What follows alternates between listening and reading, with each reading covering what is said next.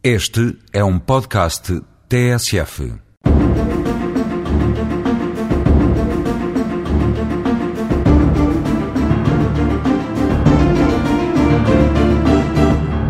Para além das consequências da vitimação que já analisamos, temos ainda de levar em consideração aquilo que se costuma chamar a vitimação secundária.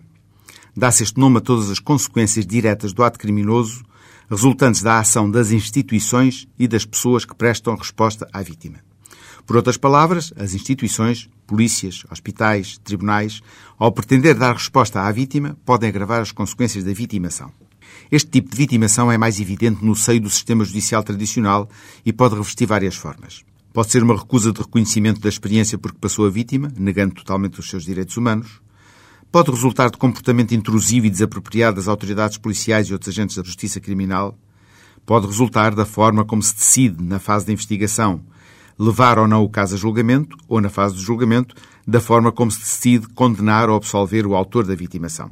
Esta vitimação secundária, que se pode traduzir, por exemplo, em obrigar a vítima a deslocar-se várias vezes a tribunal ou às autoridades policiais, ou em juntar a vítima com o seu agressor no mesmo espaço sem acautelar a situação psicológica desta, resulta de dificuldades dos agentes da polícia e dos tribunais em ponderar devidamente entre os direitos da vítima e os do agressor. E esta dificuldade resulta normalmente da falta de uma perspectiva dos interesses da vítima nos procedimentos da justiça criminal. Mas nem só as autoridades judiciais e policiais podem ser origem de vitimação secundária.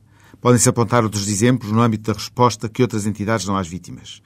A política e os procedimentos hospitalares impedem o acesso das pessoas queridas à vítima enquanto esta se encontra em tratamento após a agressão. O horário das salas de emergência, normalmente muito sobrecarregado, pode interferir com a privacidade das vítimas de assalto sexual ou ofender o seu sentido de dignidade. O desprezo do pessoal escolar face à queixa de uma criança que foi vítima de abuso os líderes espirituais ou religiosos, ao tentar conduzir as vítimas para esquemas de esquecimento ou acomodação, quando estas ainda não estão prontas para isso, ou tal encaminhamento é contrário aos seus desejos, podem igualmente agravar a vitimação. As investigações e filmagens, bem como as reportagens jornalísticas intrusivas e desapropriadas, são igualmente um fator de vitimação secundária.